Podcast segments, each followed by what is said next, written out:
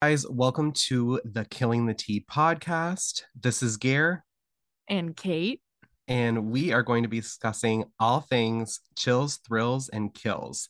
Kate and I are going to be talking about our favorite books, TV shows, and movies that are in the thriller or crime fiction genre, as well as some reading habits and other items related to how we met on Bookstagram um, that will fit in with this podcast. So, thank you so much for joining us, and we hope that you have fun and get totally terrified.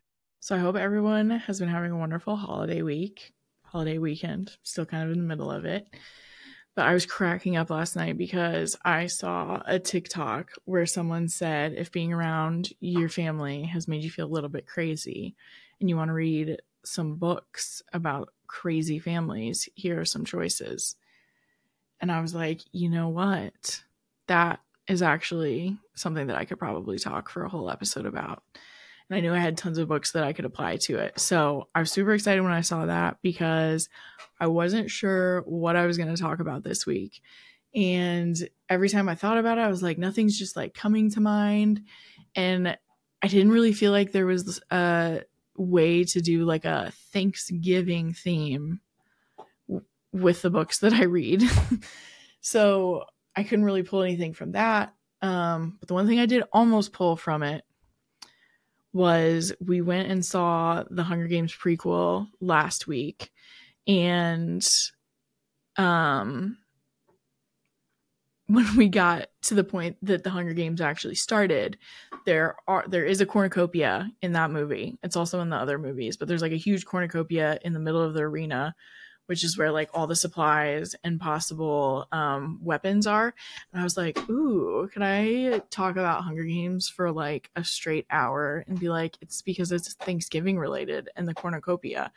And I almost went that route, but I wasn't quite sure. I haven't talked about dystopian stuff for a while. So if any of you out there are like, yes, I would have loved an episode about dystopian thrillers, also let me know because maybe that's a good one for us to do sometime too. Um, but I am fully reobsessed with Hunger Games right now, as much of the world is, I think, right now, especially the reading world. So if anyone wants to talk about Hunger Games, I can talk about it. That's what I'm saying. But instead of forcing Hunger Games to seem like a Thanksgiving move, I like this one better. I thought it was a great one. And I have quite a few in my read list that would fall under dysfunctional family thrillers. So that's what we're going to talk about instead this week. And the first one that came to mind when I thought of this was Apples Never Fall by Liane Moriarty. I'm not sure why I said Moriarty that way, but you know, that's what's happened. But it is about the Delaney family. The Delaneys are fixtures in their community. The parents, Stan and Joy, are the envy of all of their friends. They're killers on the tennis court, and off it, their chemistry is palpable. But after 30 years of marriage, they finally sold their famed tennis academy and are ready to start what would be the golden years of their lives. So, why are Stan and Joy so miserable? The four Delaney children, Amy, Logan, Troy, and Brooke, were tennis stars in their own right, yet, as their father will tell you, none of them had what it took to go all the way. But that's okay. Now that they're all successful grown ups and there is the wonderful possibility of grandchildren on the horizon. One night, a stranger named Savannah knocks on Stan and Joy's door, bleeding after a fight with her boyfriend. The Delaneys are more than happy to give her the small kindness she sorely needs, if only that was all she wanted. Later, when Joy goes missing and Savannah is nowhere to be found, the police question the one person who remains, Stan. But for someone who claims to be innocent, he, like many spouses, seems to have a lot to hide. Two of the Delaney children think their father is innocent. Two are not so sure. But as the two sides square off against each other in perhaps their biggest match ever, all of the Delaneys will start to re examine their shared family history in a very new light. This was a really, I really enjoyed it. It doesn't have the same thrilling breakneck pace as some of Liane Moriarty's. Um, and, and I do think they categorize it more as a mystery. Yeah, mystery is kind of even what it's saying here. Um, but the characterization of everyone is so good. Um, I remember being really attached to all of the characters and being really torn with them because they all felt different ways and I really understood why each person felt the way that they did. And then it also has the effect that like as the reader even you are kind of going through like what do I think? Because basically depending on whose perspective you're kind of in you really don't know what you think is going to happen the whole time, which really made the tension of it so great. Um, I just, I just remember truly ping ponging like back and forth on what I thought actually happened that night, and the ending was not what I expected in a good way. like I still never really got to a point of guessing what was going to happen, but the ending also felt very like inevitable is what I say about endings that I like is that it feels like inevitably the story was going to be headed that direction. So I loved the ending. Um, I didn't guess it, and it was just it was really fun. So the next one that I thought of for this topic was a book called The Lies We Told by Camilla Way. Um, and it is about Clara. When Clara's boyfriend Luke disappears, everyone believes that he's left her, but Clara thinks she knows the truth. Recent evidence suggests that Luke had a stalker, and Clara worries that he's been kidnapped. Then Luke's older sister, Emily, who vanished 20 years ago, suddenly reappears. Emily wants to help Clara with her search for Luke, but she refuses to talk about what happened, even though it nearly destroyed her family when she vanished. And the deeper Clara digs into Luke's mysterious disappearance, the more convinced she is that the two incidents are connected. Um, I remember being so hooked on this one. I read it a very long time ago. So I don't have like all of my memories of the book, but what I remember about it was that there were just so many layers that were getting unraveled um, in this family that had like a lot of secrets. I mean, the title is The Lies We Told. So there were just so many different lies that were at play and the way that it got revealed what happened in the past i remember just loving the pacing of it um and just kind of having my mind blown a little bit at the end. Not like oh my god that totally changes everything but i really really liked the ending is what i remember. And i also love the cover which i'm always going to love a purple cover um, but it's such a cool cover. And yeah, um, this one's a little bit more like a psychological thriller. There's a lot more of like the mind games that were going on in different situations.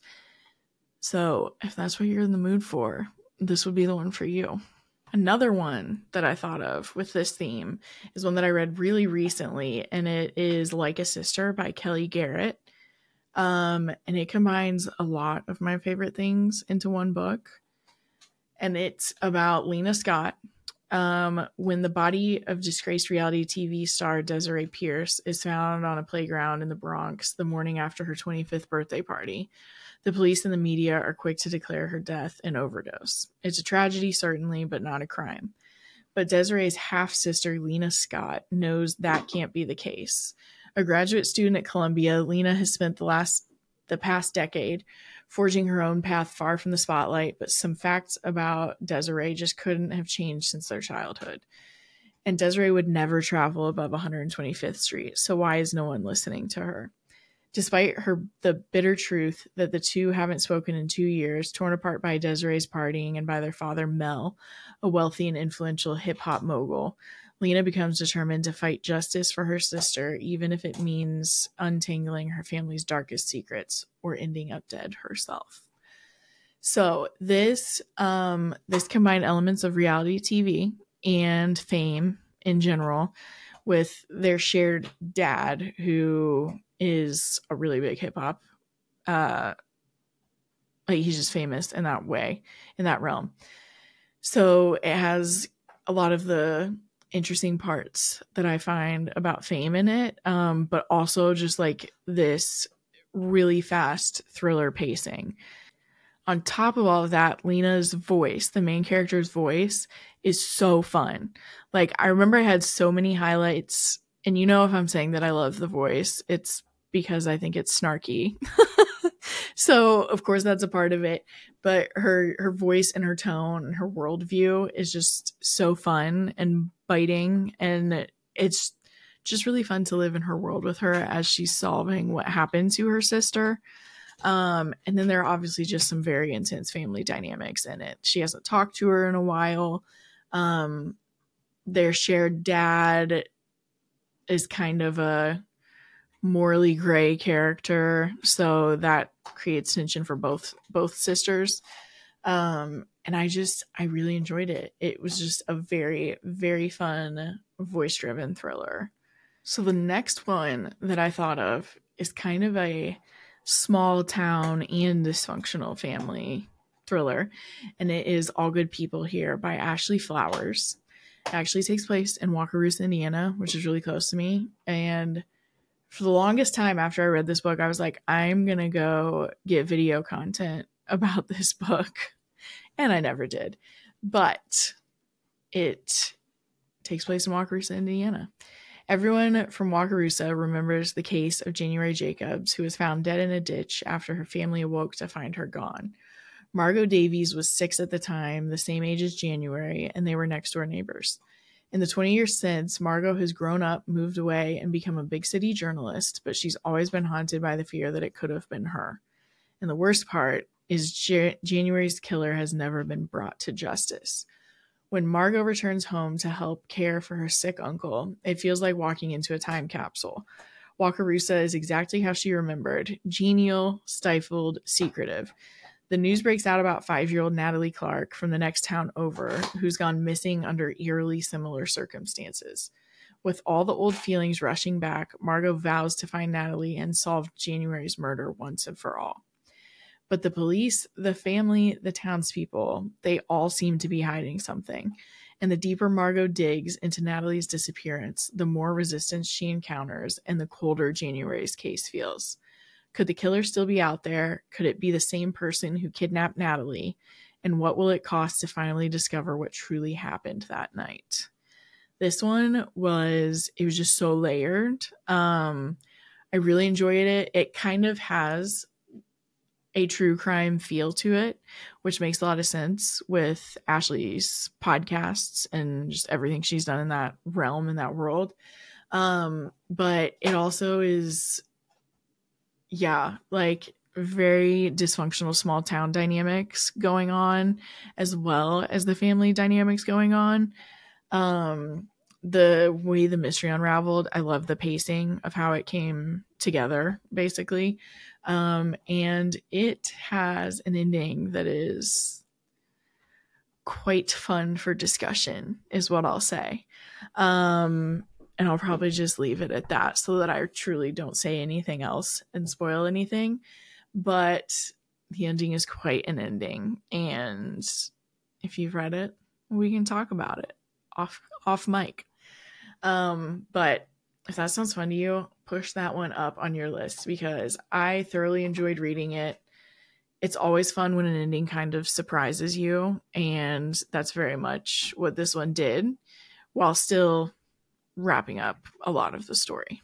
Another one that was like, I even thought of a lot of these so immediately when I was thinking about this topic. Um, but the next one is The Mother in Law by Sally Hepworth, which doesn't the title make you just like think of dysfunctional families? And this one is about Lucy. From the moment Lucy met her husband's mother, Diana, she was kept at arm's length. Diana was exquisitely polite and properly friendly, but Lucy knew that she was not what Diana envisioned. But who could fault Diana? She was a pillar of the community, an advocate for social justice, who helped female refugees assimilate to their new country. Diana was happily married to Tom and lived in wedded bliss for decades. Lucy wanted so much to please her new mother in law. That was five years ago. Now, Diana has been found dead, a suicide note near her body. Diana claims that she no longer wanted to live because of a battle with cancer, but the autopsy finds no cancer. The autopsy does find traces of poison and suffocation. Who could possibly want Diana dead? Why was her will changed at the 11th hour to disinherit both of her adult children and their spouses? When Lucy's secrets, with Lucy's secrets getting deeper and her relationship with her mother in law growing more complex as the pages turn, this new novel from Sally Hepworth is sure to add to her growing legion of fans. And what I remember about this one was how character driven it was. I felt really connected to a lot of the characters, but especially Lucy. Um, and so it unfolds a little bit like a family drama thriller, but I was so connected to what was happening. And I remember that I loved the ending um more than I expected to even. I think the whole book I enjoyed more than I expected to. Um and I was just hooked the entire time. So, as another one that would probably be similar to Apples Never Fall, in that there is a more family feel to it, but it's definitely still mystery thriller. Like, it wouldn't just be a family drama, but Apples Never Fall and The Mother in Law, if you like one, you'll probably love the other one as well. Another family thriller that I will probably never forget the experience of reading is He Started It by Samantha Downing. Um, and it is about multiple siblings. Beth, Portia, and Eddie Morgan haven't been haven't all been together in years, and for very good reasons. We'll get to those later. But when their wealthy grandfather dies and leaves a cryptic final message in his wake, the siblings and their respective partners must come together for a cross-country road trip to fulfill his final wish and, more importantly, secure their inheritance. But time with your family can be tough. It is for everyone. It's even harder when you're all keeping secrets and trying to forget a memory, a missing person, an act of revenge, the man in the black truck who won't stop following your car, and especially when at least one of you is a killer and there's a body in the trunk, just to name a few reasons. But money is a powerful motivator. It is for everyone. This one, as you can even tell from the synopsis, was very voice driven and very like campy. It's very camped up. Um, but like I remember one cover is beautiful and amazing. So go look at it if you've never seen this cover before. But the like pressure cooker feeling of the fact that they're all like stuck in this, it's like multiple six adults because I think their spouses are with them, stuck in like one car going across country because that's part of what they have to do um, to get the inheritance. Like you feel the pressure boiling the entire time, and you're also hearing from different perspectives and finding out things as you go. But the way you kind of figure out each person's different secrets is so fun. And then on top of it, on top of it is the fact that they're like stuck together having to travel across country and all of them want the inheritance. So there's just there's a lot of shady shit in this one and I just remember it being it's it's so fun. Like I just flew through it. Loved the ending, like loved loved loved the ending. Clearly I loved the ending on all of these books. Um which makes sense cuz I probably wouldn't recommend them otherwise. But so cinematic. That's what it is. Like that ending is like cinematically cemented into my brain forever. So I feel like I'm just trying to sell you guys all by being like, the ending's amazing, but I can't help it today. And the last one that I could just not not mention for this um is The Family Upstairs by Lisa Jewell. Like that one is one that like I will still just remember how much I was wanting to just fly through the pages when I was reading it. But I know we've talked about it before, but I, I just could not talk about it, you know? Um, soon after her 25th birthday, Libby Jones returns home from work to find the letter she's been waiting for her entire life. She rips it open with one driving thought I am finally going to know who I am. She soon learns not only the identity of her birth parents, but also that she is the sole inheritor inheritor of their abandoned mansion on the banks of the Thames in London's fashionable Chelsea neighborhood, worth millions. Everything in Libby's life is about to change, but what she can't possibly know is that others have been waiting for this day as well, and she is on a collision course to meet them.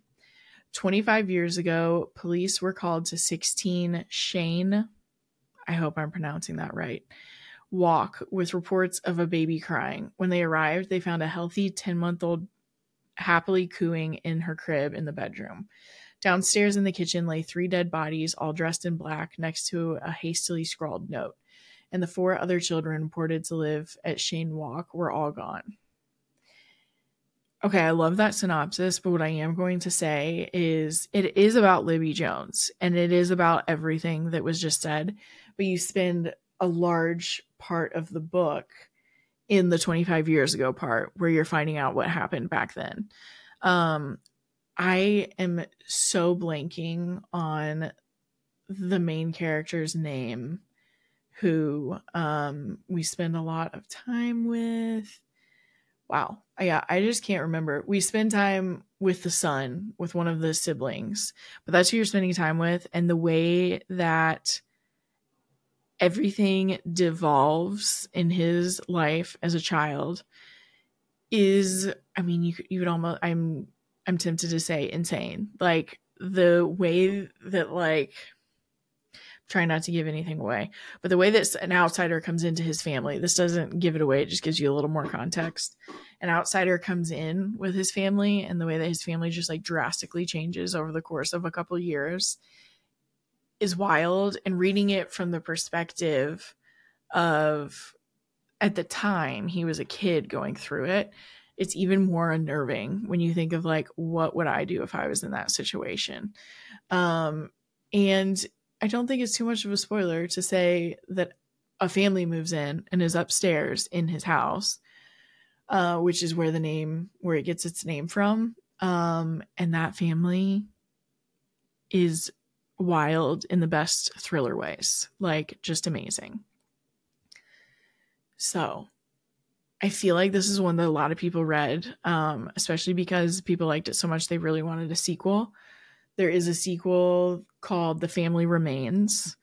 Um, the first one is just still my favorite um, by far. Like, I was just totally obsessed with it. So, if that one sounds fun, maybe bump that one up on your list.